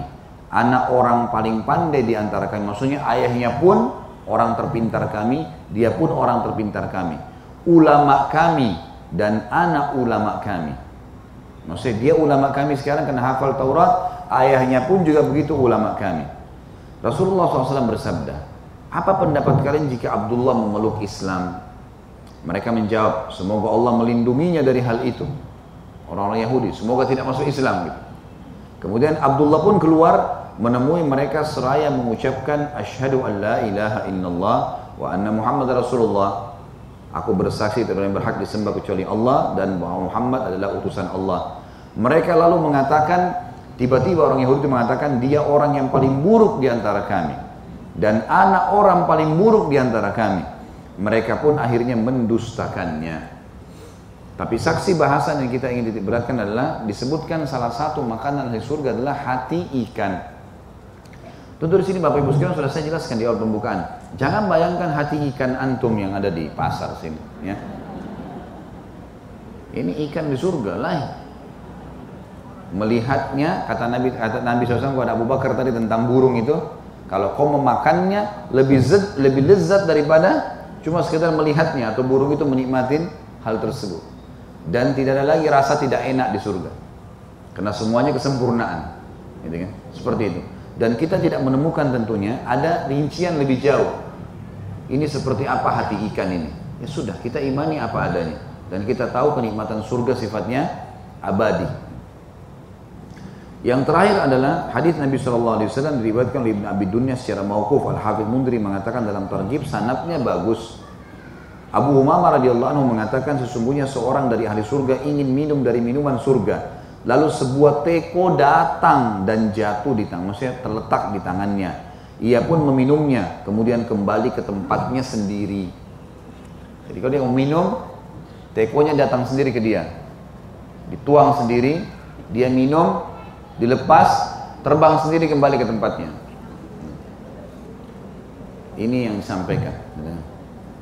Maka Bapak Ibu sekalian kita ambil pelajaran dari kasus seperti ini. Bagaimana kesempurnaan surga yang luar biasa, tidak bisa dibayangkan. Makanya Bapak Ibu sekalian istiqomah di jalan Allah, istiqomah. Ini butuh istiqomah saja. Dan saya sudah bilang cara istiqomah tiga. Ya. Pertama, rajin nuntut ilmu. Itu harus hadir di majelis ilmu begini penting. Dari majelis ilmu ke majelis ilmu. Ini majelis ilmu mendatangkan keimanan. Iman kalau sudah datang merubah orang dari buruk menjadi baik. Ya. Kemudian juga orang bodoh menjadi pintar, orang kafir menjadi mukmin, berubah semua. Majelis ilmu penting. Kalau tidak bisa hadir, misal Bapak Ibu lagi sibuk, ada kegiatan, dengarkan. Sekarang media sudah sangat luar biasa. Dari HP, dari mana kita dengarkan. Beli DVD-nya atau apalah kita dengarkan semua. Tapi sekarang sudah lebih mudah dari HP. Semua sudah ada program internetnya, bisa bayar bulanan, bisa nonton, dan seterusnya. Dengarin. Ibu-ibu lagi masak, dengar. Bapak-bapak lagi perbaikin motornya, mobilnya di rumah, lagi bantu istri, hari libur dengar ceramah. Itu penting, ilmu itu penting. Bunyikan setiap ceramah itu dalam rumah seharian. Itu ilmu lebih kita lebih kita butuhkan daripada makanan pada saat kita lapar. Ilmu itu penting dan tidak ada kata-kata cukup, nggak ada cukup. Kata ulama ilmu syar'i itu ilmu agama. Kalau engkau memberikan seluruh hidupmu, dia hanya memberikan sepertiga dari dirinya atau setengah dari dirinya. Kalau Bapak Ibu 24 jam belajar sampai mati, itu kita masih belum bisa kuasain semuanya. Apalagi orang kalau cuma seminggu sekali, atau sebulan sekali, atau kapan ada kesempatan. Padahal ini ilmu lebih penting daripada makanan di saat kita lapar. Karena dia makanannya ruh kita. Ini cara istiqomah yang pertama. Cara istiqomah yang kedua, amalkan ilmunya. Jangan cuma datang belajar. Amalin. Berapa banyak Bapak Ibu, berapa kali Bapak Ibu sudah dengar tentang fadilah sholat malam? Pertanyaannya sudah diamalin belum? Kita tahu tuh. Setiap orang ustadz baru bilang sholat malam itu begini. Oh iya, saya sudah pernah dengar. Iya, tapi diamalin nggak? Dan caranya harus dipaksakan. Paksa, nggak bisa nggak. Paksa sholat malam itu, paksa baca Quran, paksa hadir di majelis ilmu, harus paksa diri kita ini. Nggak bisa tidak. Allah gunakan kalimat ini dia katakan awal bin Walladina jahadu fina subulana. Orang yang Jahada itu artinya orang yang memaksakan dirinya. Menuju ke jalan-jalan kami, kami akan pandu dia ke jalan-jalan kami. Amalkan, paksakan kita amalkan. Yang ketiga, bentuk komunitas. Harus selalu punya komunitas. Majelis-majelis teman-teman yang soleh dan soleha. Kalau kita dulu sama mereka selalu bicara masalah surga neraka, masalah pengajian, masalah yang bermanfaat, pendidikan anak, bagaimana membina rumah tangga yang baik, selalu hal yang positif. Ini penting ini. Komunitas penting. Kata Nabi SAW perumpamaan majlis yang baik seperti penjual minyak wangi. Yang minimal kalau kau lewat cium bau wanginya. Minimal. Majelis yang baik tuh. Ada majelis ilmu, kita cuma lewat. Terlintas satu hadis, terlintas satu kisah. Itu sudah kita cium bau wanginya. Wah iya ya, tersentuh secara keimanan. Kalau kamu duduk, kamu bisa membeli minyak wanginya atau bahkan kau akan diberikan hadiah minyak wangi, dapat manfaat. Perumpamaan majelis yang buruk seperti peniup kir. Ya. Ada alat yang saya bawa, ini kecil. Ini sebenarnya ini namanya kir kalau dalam bahasa Arab. Ya. Sebagian Arab Badui mengatakan kir. Kir itu uh, alat untuk uh, meniup, mem, uh, alat seperti ini. Ini ini kurang lebih bentuknya tapi ini kecil. Ini ada ini kalau di, saya tekan begini ada angin yang keluar dari depan. Ya ini digunakan untuk mengeluarkan angin membakar arang. Supaya apinya arang itu terbakar kalau arangnya kecil. Nah orang-orang Arab Badui ininya besar, dua. Dia pakai dua tangan. Ya, besar sekali. Nah itu tujuannya kalau dia mau bakar kayu, ada api kecil atau arang mau dibakar sama dia supaya panggang kambing atau apa itu, mereka tiupkan itu. Namanya kir. Ini salah satu artinya ya, ada arti yang lain. Makanya kata Nabi SAW perumpamaan majlis buruk seperti orang yang meniupkan kir tadi. Kalau kau lewat di hadapannya, minimal kau cium bau busuknya. Ada bau yang tidak enak kan kalau orang lagi bakar-bakar tuh, nggak enak. Kayu kah, bau bakar itu nggak enak. Gitu. Kalau kamu tinggal di situ, maka dia akan membakar bajumu. Majlisnya. Jadi perumpamaan majlis yang buruk seperti itu. Istiqomah Bapak Ibu sekalian di jalan Allah tinggal tunggu meninggal. Demi Allah ini meninggal kita nggak tahu kapan. Setiap orang dari kita sedang menuju ke liang lahatnya, hati-hati. Istiqomah di jalan Allah, tunggu sabar sebentar, dan orang yang beriman juga bisa nikmatin makan, bisa nikmatin minum, bisa tidur, bisa menikah, bisa punya keturunan. Untuk apa kita menjadi orang yang fasik atau orang kafir? Jadilah orang yang benar, gitu kan? Itu selesai, kita akan mati dan mendapatkan ini semua. Ini janji dari Allah. Baik, kita masuk yang terakhir pasal ke-15 tentang masalah pakaian ahli surga. Allah Subhanahu wa taala berfirman tentang masalah pakaian ahli surga dalam surah Al-Hajj ayat 23. A'udzu billahi minasyaitonir rajim. Innallaha yudkhilul ladzina amanu wa 'amilus solihati jannatin tajri min tahtiha al-anhar. Jannatin tajri min tahtiha al-anharu yuhallawna fiha min asawira min dhahabin wa walibasuhum fiha harir. Sesungguhnya Allah memasukkan orang-orang yang beriman dan mengerjakan amal yang saleh ke dalam surga-surga yang dibawanya mengalir sungai-sungai. Di sungai itu mereka diberi perhiasan di surga itu maaf, di surga itu mereka diberi perhiasan dengan gelang-gelang dari emas dan mutiara dan pakaian mereka dari sutra, kainnya, bahannya dari sutra. Tentu ada ayat lain menyebutkan tentang dibaj ya harir dibaj dan harir ini juga termasuk sutra tapi ada sutra yang tebal dan sutra yang tipis. Tentu ulama mengatakan di surga tidak ada musim dingin tidak ada musim panas. Jadi mereka pun mau pakai baju tebal nyaman saja mereka pakai baju tipis nyaman saja. Cuacanya akan selalu cocok buat mereka. Dalil yang kedua surah al-insan ayat 21 Tadi surah nomor 76 ayatnya 21. Kita mulai dari ayat 10. Surah Insan ayat 10. Tadi sempat saya bacakan di bahasan kita sebelumnya sampai ayat 9. Ya, masih ingat kan? Tadi. Sekarang kita masuk ayat 10 sampai ayat nanti saksi bahasan kita 21. Ayat 10-nya, tadi ayat 9 kalau masih ingat, yang orang memberikan makan orang miskin tanpa berharap rasa ucapan terima kasih. Baik Allah mengatakan di ayat ke-10-nya, orang-orang yang jadi ahli surga juga adalah orang yang mengatakan, orang yang selalu mengatakan, Inna a'udzubillahi rajim, inna nakhafu min rabbina yauman abusan qamtarira. Sesungguhnya kami takut akan azab Tuhan kami pada suatu hari di mana hari itu orang-orang akan bermuka masam penuh dengan kesulitan. Fawaqahumullahu syarra dzalikal yawmi wa laqahum nadratan wa surura. Maka Tuhan memelihara mereka dari kesusahan hari itu dan memberikan kepada mereka kejernihan wajah dan kegembiraan hati. Wajazahum bima sabaru jannatan wa harira dan diberikan balasan kepada mereka atas kesabaran mereka dengan surga dan pakaian dari sutra. Jadi sabar itu Bapak Ibu sekalian ada tiga dalam tiga hal ya. Sabar dalam mengerjakan perintah Allah, sabar dalam meninggalkan maksiat Allah, dan sabar dalam menghadapi cobaan-cobaan. Tiga hal itu sabar. Jadi kita butuh sabar pada saat kita beribadah. Bapak Ibu duduk sini dua jam butuh kesabaran. Duduk, dengarin, butuh kesabaran. Ya. Sabar dalam ketaatan Allah. Kita bangun tengah malam masih ngantuk. Tapi bangun, sabar, ibadah.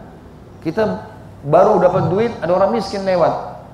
Kita disunahkan memberikan, sabar, kasih. Harus sabar dalam ketaatan Allah. Berjihad, sabar. Ninggalin keluarga, pergi berperang, bisa dibunuh oleh musuh, sabar, lalui. Haji, berat. 9 jam naik pesawat, panas segala macam, sabar. Ya. Dalam ketaatan harus sabar. Gak bisa enggak. Memang butuh kesabaran. Juga yang kedua sabar meninggalkan kemaksiatan. Ada godaan Bapak Ibu sekalian. Dalam hidup kita ini pasti terlintas. Semua kita terlintas godaan. Harus sabar. Terlintas untuk berzina, ada peluang-peluang untuk itu terbuka, ada orang yang menggoda, ada orang yang mengajak, ada kesempatan, ada peluang. Hah? Seseorang di antara kita kalau safar, Bapak Ibu safar, ini contoh saja, jangan disalahpahamin contohnya. Contoh, kalau orang lagi safar misalnya, kemudian dia sendiri nginap di hotel, terbuka nggak dia kalau mau berzina? Buka. Dia bisa telepon siapa saja, datang, minta. Dia orang sekarang fasilitas segala macam bisa dipanggil online segala macam, bisa dalam sama. Godaan ada. Kita mau duduk depan TV, mau nonton, tahu ada godaan, nonton berita, ada sebuah film action bagus, sabar, jangan lakukan karena akan mengganggu keimanan. Gak ada orang habis nonton lalu kemudian imannya bertambah. Hah? Kalau nonton film, gak ada ceritanya. Yang kita ada adalah bayangin artisnya, aktornya, ya terbawa dengan arus ceritanya. Akhirnya kita ucap-ucapkan dengan lisan. Hati-hati ya, tontonan mata dan pendengaran kuping ini akan memaksa lidah cerita. Tidak ada orang itu lihat sesuatu atau dengar sesuatu lalu lisannya diam. Susah. Ini nanti ini dipaksa oleh ini dua untuk bicara.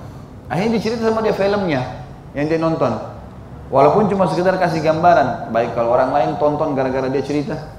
Ada orang masya Allah cara marketingnya luar biasa gitu ya. Nonton sedikit film, semua dunia bisa dibuat nonton sama dia. Hmm. Bagus itu begini begitu, saya terharu, saya segala macam. Jadi masalah. Harusnya hati-hati, terbuka, sabar, jangan kerjakan maksiat. Ada godaan, tapi tahan. Sabar. Yang ketiga sabar dalam cobaan-cobaan datang. Sakit, kehilangan harta, gangguan orang. Sabar. Allah maha melihat kok. Tuhannya orang yang caci maki kita dengan Tuhan kita sama. Dan Tuhan kita Allah menjanjikan yang benar akan ditolong, yang salah akan dihukum. Bukan kita yang hukum, biarin Allah yang hukum. Sejahat apa pun orang itu di depan kita, Allah bisa membuat dia mati seketika bisa membuat dia tidak jadi mengganggu kita dan seterusnya. Baik, itu yang dimaksud di sini dikatakan balasan terhadap sabarnya mereka, mereka masuk surga dan mendapatkan pakaian dari sutra. Sabar tadi sudah saya bilang ya, dengan tiga hal itu. Kemudian ayat ke-13, muttaqiina fiha 'alal araik la yarawna fiha syamsan wala zamharira. Di dalamnya mereka duduk bertelekan di atas dipan mereka tidak merasakan dalamnya teriknya matahari dan tidak pula dingin yang bersengatan. Ada lagi matahari di surga. Udah nggak ada terik matahari begini. Tapi terang. Sebagaimana Ibnu Abbas menjelaskan dalam riwayat bahwasanya engkau akan melihat di surga itu cahaya yang terang seperti awal matahari terbit dan pada saat mau terbenam. Sudah saya jelaskan pertemuan yang lalu ini. Tidak juga ada dingin yang menyengat. Artinya udaranya sangat nyaman. Kita mau pakai ya, pakaian tebal bisa, mau pakai pakaian tipis bisa. Kemudian ayat 14 wadaniyatan alaihim dhilaluha wa dhullilat kutufuha tadlila dan naungan pohon-pohon surga itu dekat di atas mereka dan buahnya dimudahkan untuk dipetik dengan semudah-mudahnya. Sebagian ulama tafsir mengatakan kalau orang pengen buah itu pohonnya mendekat, lalu dipetik sama dia, muncul lagi buah yang sama. Begitu terus. Kemudian dikatakan ayat 15-nya wa yutafu alaihim bi aniyatin min fiddatin wa dan diedarkan kepada mereka bejana-bejana dari perak dan piala-piala yang bening laksana kaca. Sebenarnya yang dimaksud dengan piala jangan dibayangkan seperti piala orang perebutkan sekarang ya. Jadi eh, dia seperti gelas yang besar, dasarnya begitu. Makanya piala-piala model lama itu begitu Biasanya dia seperti gelas tapi besar. Itu yang dimaksudnya. Jadi dia akan dipakai. Dalam arti kata gelas-gelas yang dipakai besar. Besar. Karena orang minum bukan karena haus dan tidak ada rasa. Orang kalau berhenti minum itu bukan karena dia sudah uh, dia sudah kenyang, tapi memang karena dia ingin coba yang lain. Dikatakan di sini dan diedarkan kepada mereka bejana-bejana dan juga piala atau gelas-gelas yang bening laksana kaca. Kawarira min fiddatin wa eh, kawarira min fiddatin qaddaruha taqdira. Kaca-kaca yang terbuat dari perak yang telah diukur mereka diukur untuk mereka dengan sebaik-baiknya. Diukur untuk mereka dengan sebaik-baiknya. Maksudnya memang pas untuk dia pegang, pas untuk dia angkat ke mulutnya, takaran di dalamnya minumannya juga pas, rasanya pas itu yang dimaksud dengan diukur untuk mereka dengan sebaik-baiknya. Ayat 17, wa yusqawna fiha ka'san kana mizajuha zanjabila. Di dalam surga mereka diberi minum segelas minuman yang campurannya adalah jahe.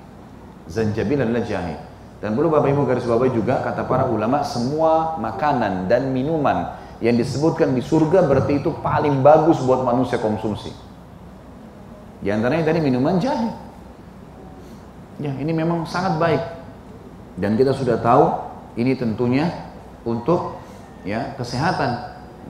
Saya bicara sama salah satu uh, teman asatidah, salah satu ustadz yang masya Allah saya hormatin juga, salah teman dari Madinah sama-sama dan beliau memang terapis uh, herbal. Gitu. Saya bilang akhi waktu lagi sama-sama hadiri daurah uh, pesantren kilat lalu saya bilang apa sih sebenarnya saran antum untuk menjaga kesehatan? Saran menjaga kesehatan pribadi pengalaman selama berapa tahun Masya Allah ngobatin dengan herbal ini. Dia bilang saran anak akhi, setiap malam kalau mau tidur minum satu gelas jahe. Satu gelas jahe panas, jahe merah, airnya panas diminum. Satu gelas saja. Kemudian antum pakai sendal yang ada bentolan-bentolannya itu untuk terapi refleksi, pakai 15 menit. Sudah, nanti jahenya mengalir dari dalam, itunya ngobatin dari kaki udah insya Allah aman. Itu bisa terapi untuk semua penyakit. Ini satu hal nasihat seorang herbalis yang masya Allah dan saya tahu beliau seorang dai yang masya Allah e, bisa dipercaya. Baik. Kemudian juga kita tahu tentu ada penyebutan tentang tadi buah pisang, ya. Pisang semua orang suka dan subhanallah buah pisang tidak pernah habis musimnya. Hah? Ada terus. Ya. Kalau di beberapa negara mereka hanya makan pisang matang. Di Indonesia masya Allah mentah pun bisa makan. Digoreng kan? Ya. Kalau saya pribadi saya lebih suka pisang yang mentah malah.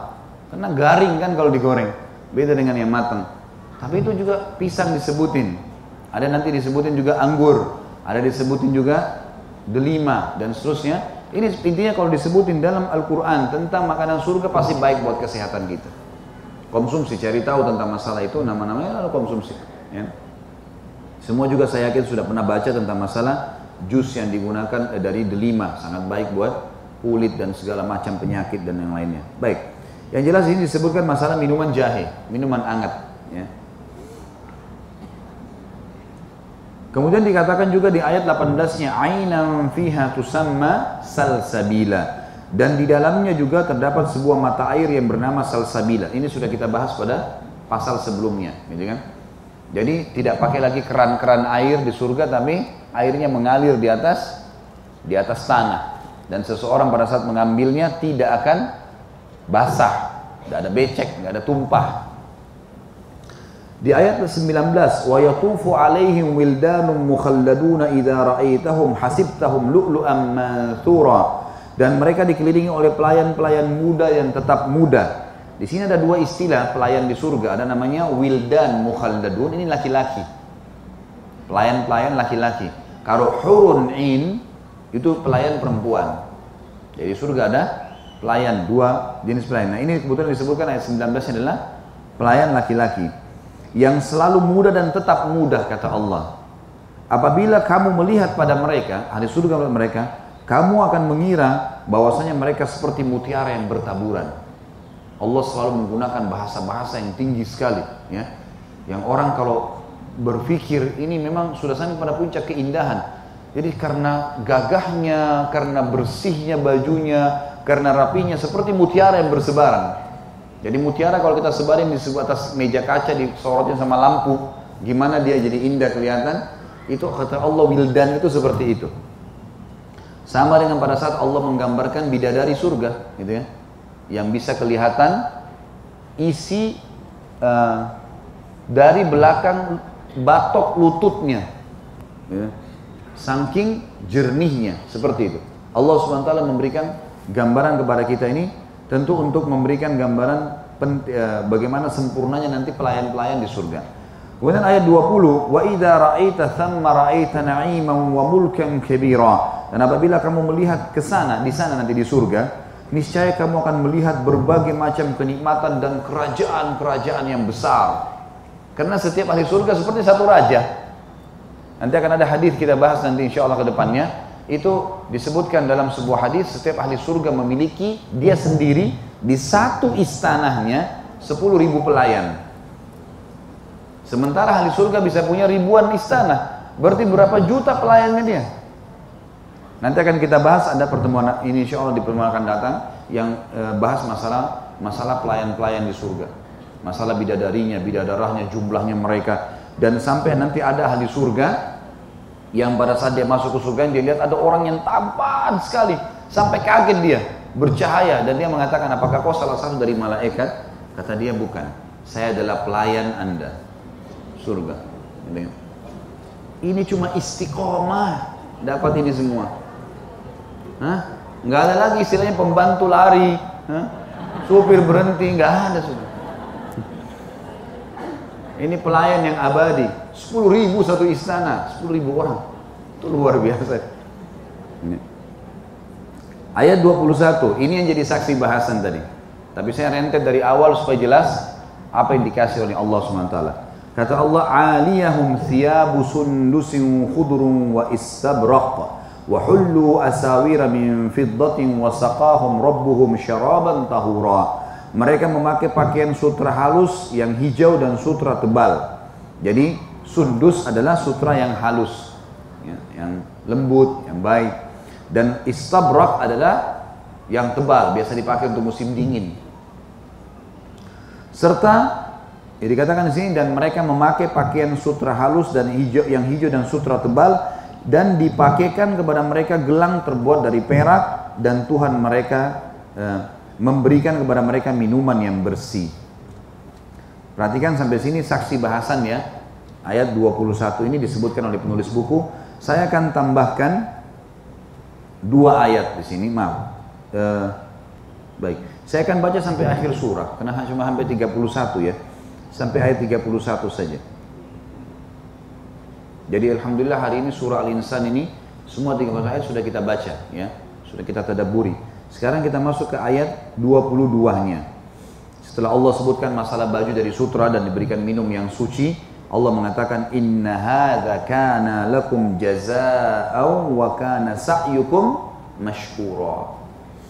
Sesungguhnya ini adalah balasan untuk kalian dari usaha kalian yang kalian sudah kerjakan amal soleh dan disyukuri atau diberikan balasan. Sebagai balasan maksudnya. Inna nahnu nazzalna alaikal qur'ana tanzila. Ayat 23. Sesungguhnya hai Muhammad kami benar-benar menurunkan Al-Quran ini kepadamu secara beransur-ansur. Artinya selama 23 tahun turun sampai sempurna 30 juz. Yang ingin ditekankan oleh Allah yang maha tinggi dan maha adalah semua ini yang disebutkan dalam Al-Quran ini benar dan bisa dibaca oleh setiap orang. Fasbir li hukmi rabbika wa la tuti' minhum athiman aw kafura. Maka bersabarlah dalam melaksanakan ketetapan Tuhanmu. Ini yang tadi saya bilang bersabar dalam melakukan ketaatan dan meninggalkan larangan. Ya. Tentu kalau yang sabar terhadap musibah dan cobaan di Al-Baqarah 155 dalilnya. Maka bersabarlah kalau yang masalah sabar dalam ketaatan dan meninggalkan maksiat ini. Al-Insan ayat 24. Eh, Maka bersabarlah kau hai Muhammad dan tentu suruh umatnya juga semuanya untuk melaksanakan ketetapan Tuhanmu, perintah atau larangan. Dan janganlah kamu mengikuti orang-orang yang berdosa dan orang-orang kafir di antara mereka. Orang berdosa jangan jadikan teman, orang kafir juga jangan diikutin. Rabbika bukratan wa dan sebutlah selalu nama Tuhanmu berzikir di pagi dan sore hari. Dan kita sudah tahu sudah disunnahkan membaca zikir pagi dan sore. Wa minal laili fasjud lahu. Dan untuk masuk surga itu, maka pada sebagian malam sujudlah kepadanya kepada Allah dan bertasbihlah kepadanya pada bagian yang panjang dari malam hari itu. Salat, berzikir, baca Quran, itu yang menyebabkan kalian masuk surga di malam hari. Inna haula'i yuhibbuna al-ajilata wa yadharuna wara'uhum yawman yawman thaqila. Sesungguhnya mereka orang-orang kafir menyukai kehidupan dunia dan mereka tidak mempedulikan kesudahan mereka pada hari yang berat maksudnya di akhirat nanti. Nahnu khalaqnakum wa shaddadna asrakum asrahum nahnu khalaqnahum wa shaddadna asrahum Wa idza. Kami telah menciptakan mereka dan menguatkan persendihan tubuh mereka. Allah sampaikan kepada kita. Kenapa mereka tidak mau patuh? Apabila kami kehendaki, kami sungguh-sungguh bisa mengganti mereka dengan orang-orang yang serupa dengan mereka. Allah matikan kita semua, Allah gantikan orang yang beriman. Bisa Allah lakukan. Inna hadhihi tadhkirah. Faman syaa'a attakhadha ila rabbih sabila. Sesungguhnya ayat-ayat Al-Quran ini adalah suatu peringatan. Maka barang siapa yang menghendaki kebaikan buat dirinya sendiri, supaya selamat masuk surga, selamat dari neraka, niscaya dia mengambil jalan menuju ke Tuhannya. Ambil, amalkan. Tunggu sampai mati masuk. Wa ma tasha'una illa an yasha Allah, innallaha kana aliman hakima. Dan kamu tidak mampu menempuh jalan itu kecuali bila dikehendaki oleh Allah. Sesungguhnya Allah adalah maha mengetahui lagi maha bijaksana. Artinya minta pertolongan sama Allah. Di antara doa yang Nabi SAW ajarkan Muadz bin Jabal, Hai Muad, aku mencintaimu kata Nabi SAW, maka jangan kau tinggalkan setiap habis sholat Allahumma inni ala zikrika wa syukrika wa husni ibadatik. Ya Allah, tolong saya agar selalu bisa berzikir kepadamu, bersyukur kepadamu, dan menyempurnakan ibadah untukmu. Minta pertolongan sama Allah. Karena kalau Allah tidak tolong kita nggak bisa beribadah. Merengek dan minta kepada Allah sang pencipta. Yang terakhir, yudkhilu may yasha'u fi rahmati wadh-dhalimina 'adda lahum 'adzaban alima. Dan ia memasukkan siapa yang ia kehendaki ke dalam rahmatnya surga dan bagi orang-orang zalim disediakan azab yang pedih. Inilah ayat Al-Quran surah Al-Insan. Kita akan baca sabda Nabi sallallahu alaihi wasallam. Yang pertama adalah hadis Nabi riwayat Imam Muslim. Abu Hurairah anhu meriwayatkan bahwasanya Nabi SAW bersabda, "Mayadkhulul jannah yan'am wa la yab'as wa la tabla thiyabuh wa la yafna syababuh." Siapa yang masuk surga, maka ia akan mendapatkan kenikmatan dan tidak akan pernah menderita. Pakaiannya tidak akan pernah usang dan masa mudahnya tidak akan pernah habis. Begitu terus abadi. Khalidina fiha. Beda dengan dunia. Ada masa kita bayi, ada masa kita anak-anak, ada masa kita tua, ada masa kita sakit, ada sehat, ada sedih, ada senang. Di akhirat semuanya abadi dalam kenikmatan. Hadis yang kedua adalah hadis Nabi SAW diriwayatkan oleh At-Tabarani dengan sanad sahih dan juga dinyatakan oleh Hafid Al-Mundri dalam At-Targhib Abdullah bin Mas'ud radhiyallahu meriwayatkan sabda Nabi wasallam, "Awwalu zumratin yadkhuluna al-jannata ka'anna wujuhum daw'ul kamari lailatal badr." Wa zumratu tsaniyatu ala launi ahsani kawkabin durriyyin fis sama' likulli wahidin minhum zawjatan min al-hurin 'ain ala kulli zawjatin sab'una hullah yura mukhu suqihima min wara'i luhumihima wa hula wa hula wa hulaliha kama yura asy-syarabul ahmaru min zujajatil bayda Rombongan pertama yang masuk surga wajahnya mereka laksana cahaya bulan purnama. Insya Allah kita termasuk ini. Dan rombongan kedua wajah mereka laksana bintang yang bersinar paling terang di langit. Masing-masing mereka dari kalangan laki-lakinya akan mendapatkan dua istri dari bidadari. Dan ini sudah pernah saya bahasakan, kalau di surga berbeda kehidupannya, karena berpoligami, itu sudah sunnatullah. Masing-masing istri memiliki 70 gaun sutra, yang isi kedua betisnya terlihat dari balik dagingnya dan gaunnya, sebagaimana minuman berwarna merah terlihat dari kaca yang putih. Ini yang disebutkan tentang ciri bidadari, sebagaimana disebutkan ciri bidadara, kaum laki-laki. Dan tentu kalau istri di dunia akan menjadi pemimpin para bidadari sebagaimana sudah pernah saya jelaskan. Yang kata Nabi SAW kalau wanita ahli surga dari orang yang di dunia masuk surga itu pimpinan para hurun in, para bidadari. Dan kalau dia turun di bumi dan satu kain di rambutnya dihentaskan maka akan menyebar bau wanginya ke seluruh bumi ini. Hadis selanjutnya adalah hadis Nabi SAW riwayat Ahmad disebutkan oleh Albani dengan silsilah hadis sahihah Abdullah bin Amr bin As radhiyallahu menceritakan seseorang datang kepada baginda Nabi SAW lalu bertanya wahai Rasulullah beritahukan kami tentang pakaian ahli surga sesuatu yang diciptakan atau yang ditenun? Mendengar itu sebagian orang sempat tertawa dari pertanyaan ini. Maka Nabi SAW bertanya terhadap apa kalian tertawa? Terhadap orang bodoh yang bertanya pada orang yang tahu? Kenapa harus tertawa? Apa yang ditertawakan? Orang bertanya tentang pakaian ahli surga sesuatu yang dijanjikan. Wajar orang bertanya ini termasuk peringatan bagi orang yang kadang-kadang tertawa pada hal yang tidak perlu. Majelis ilmu tertawa kalau perlu memang apa boleh, memang lucu, memang sesuatu aja. Tapi kalau ada orang bertanya terus diremehkan, ini nggak boleh. Apalagi sesuatu yang penting, memang kita butuh informasi tentang surga. Lalu kemudian Rasulullah SAW berbalik dan bersabda, mana orang yang bertanya tadi? Seseorang mengatakan dia wahai Rasulullah ditunjuk seseorang. Beliau bersabda, tidak. Jadi bukan ditenun, tidak, tetapi terbelah dari buah-buahan surga. Tiga kali Nabi ulangi. Tidak, tapi terbelah dari buah-buahan surga dan seterusnya sampai tiga kali. Jadi baju-baju mereka sangat indah, terbuat dari buah-buahan surga. Tentu di sini sekali lagi jangan dibayangkan seperti keadaan dunia, ya. Jangan dibayangkan jeruk apel digantung di badan, ya. Bukan itu. Tetapi memang adalah pakaian yang sangat mulia, sangat bagus gitu ya karena terbuat dari pohon dan sebagian ulama mengatakan dimaksud dengan ini adalah eh, seperti yang sudah dijelaskan dalam hadis yang lain. Jadi ada pohon-pohon, ada pohon-pohon di surga yang memang diletakkan padanya buah seperti delima yang itu adalah lemari pakaian mereka. Yang kalau dia mau pakai baju dia tinggal melihat ke arahnya maka terbuka lah dan di dalamnya terdapat 70 gaun sebagaimana sudah kita jelaskan pada pertemuan-pertemuan kita yang lalu. Allahu a'lam.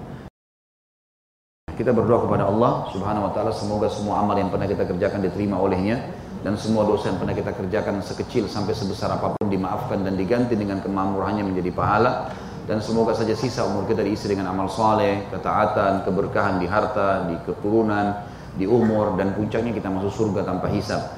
Dan kita berdoa kepada zat yang maha kuat dan maha perkasa untuk menolong saudara kita di Palestina, di Syria, di Yaman, di Irak, di Myanmar, di Ahsa, di mana pun mereka berada sedang tertindas semoga Allah ikhlaskan niat mereka terima para syuhada mereka muliakan Islam di tangan mereka dan tangan kita semua dan semoga Allah partisipasikan kita bersama mereka di pahala baik dengan doa dengan harta juga dengan jiwa kita. Dan semoga sekali lagi Allah dengan kemahamurahnya yang saya yakin sedang melihat kita sekarang karena dia maha melihat dan mendengar kita karena dia maha mendengar dan malaikatnya sedang hadir di majelis ilmu dan di, di rumah Allah yang mulia ini agar menyatukan kita semua di surga firdausnya tanpa hisab mana ia satukan kita di majelis ilmu yang mulia ini Sebelum ke program majelis, saya mengajak seperti biasa mendatangi web resmi di www.khalidbasalama.com untuk mengambil ceramah, sangat terbuka untuk diberikan nasihat kalau ada yang salah, dirasa manfaat silakan disebar dan jangan terpengaruh dengan cuplikan-cuplikan ceramah yang menyebarkan fitnah atau menyebarkan sesuatu yang tidak baik atau menjatuhkan seorang muslim yang tidak ada manfaatnya bahkan akan hanya menjadi musuh pada hari kiamat. Mungkin begitu Bapak Ibu sekalian, semoga bermanfaat kalau ada benar dari Allah, kalau salah dari saya mohon dimaafkan. Subhanakallahumma bihamdika asyhadu an la ilaha illallah astaghfirullah wa atubu ilaik. Wassalamualaikum warahmatullahi wabarakatuh.